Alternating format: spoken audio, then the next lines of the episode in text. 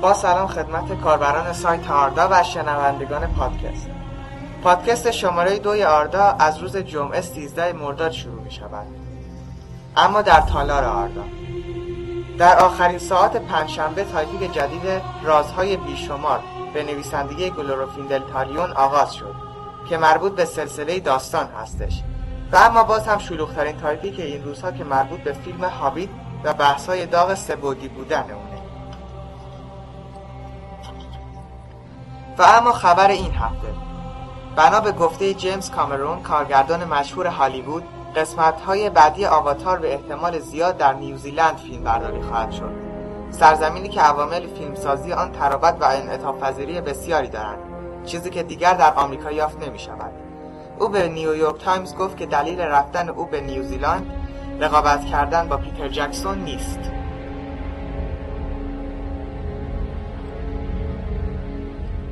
روز شنبه روز ساکتی بود و فقط ده پست در topic های مختلف زده شده. در این هفته تریلر دیگری از هابیت منتشر شد که تفاوت زیادی نسبت به نسخه قبلی نداشت. اما در روز یک شنبه ویدئویی متشکل از آواتارهای اعضای سایت آردا توسط Mouth of Sauron ساخته شد که در تایپیک ویدئوهای تارکینی قابل مشاهده است.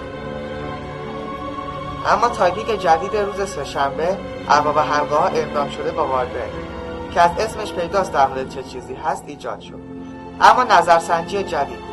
به نظر شما بهترین چهره پردازی و طراحی لباس متعلق به کدام یکی از شخصیت های فیلم سگانه ارباب ها بود؟ و اما هر هفته گوشه ای از تاریخ اونبار به روایت مهدی سبودی تاریخچه اونبار خیلی طولانی و خیلی پیچیده است. این منطقه بارها به دست گاندور در اومده و بارها از چنگش خارج شده. در دوران دوم اونبار یکی از بندرگاه های اصلی نومنوری ها در سرزمین میانه بود که دژ بسیار مستحکمی داشت اونبار سال 2280 دوران دوم ساخته شد نومنوری ها که فاسد شده بودند و از والارها و الفا روی گردونده بودند برخلاف سفرهای قبلیشون که برای مردم به برای کمک به مردم سرزمین میانه بود برای کشورگشایی و خراجگیری از مردم هارات به اینجا می اومدن. در سال 3261 دوران دوم ناوگان آلفارازون ها به اونجا اومد و به دست سارون رفت و به نبرد سارون رفت. اما سارون تسلیم شد و به عنوان اسیر به نومنور رفت. ستون سفید بزرگی در بندر وجود داشت که یک گوی کریستالی بزرگ بالای اون قرار داشت. این گوی نور خورشید و ماه رو جذب می‌کرد به طوری که از دور ها دریا دیده می‌شد. زمانی که اون بار به دست مردم متحد سارون افتاد این ستون و گوی به دستور سارون تخریب شد.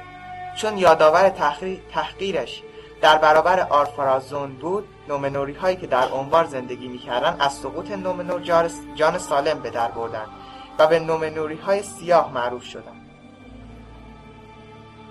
تهیه کننده موتاف سارون متن بارد برای پادکست های بیشتر به آدرس آردا کاست آی مراجعه کنید. آردا آی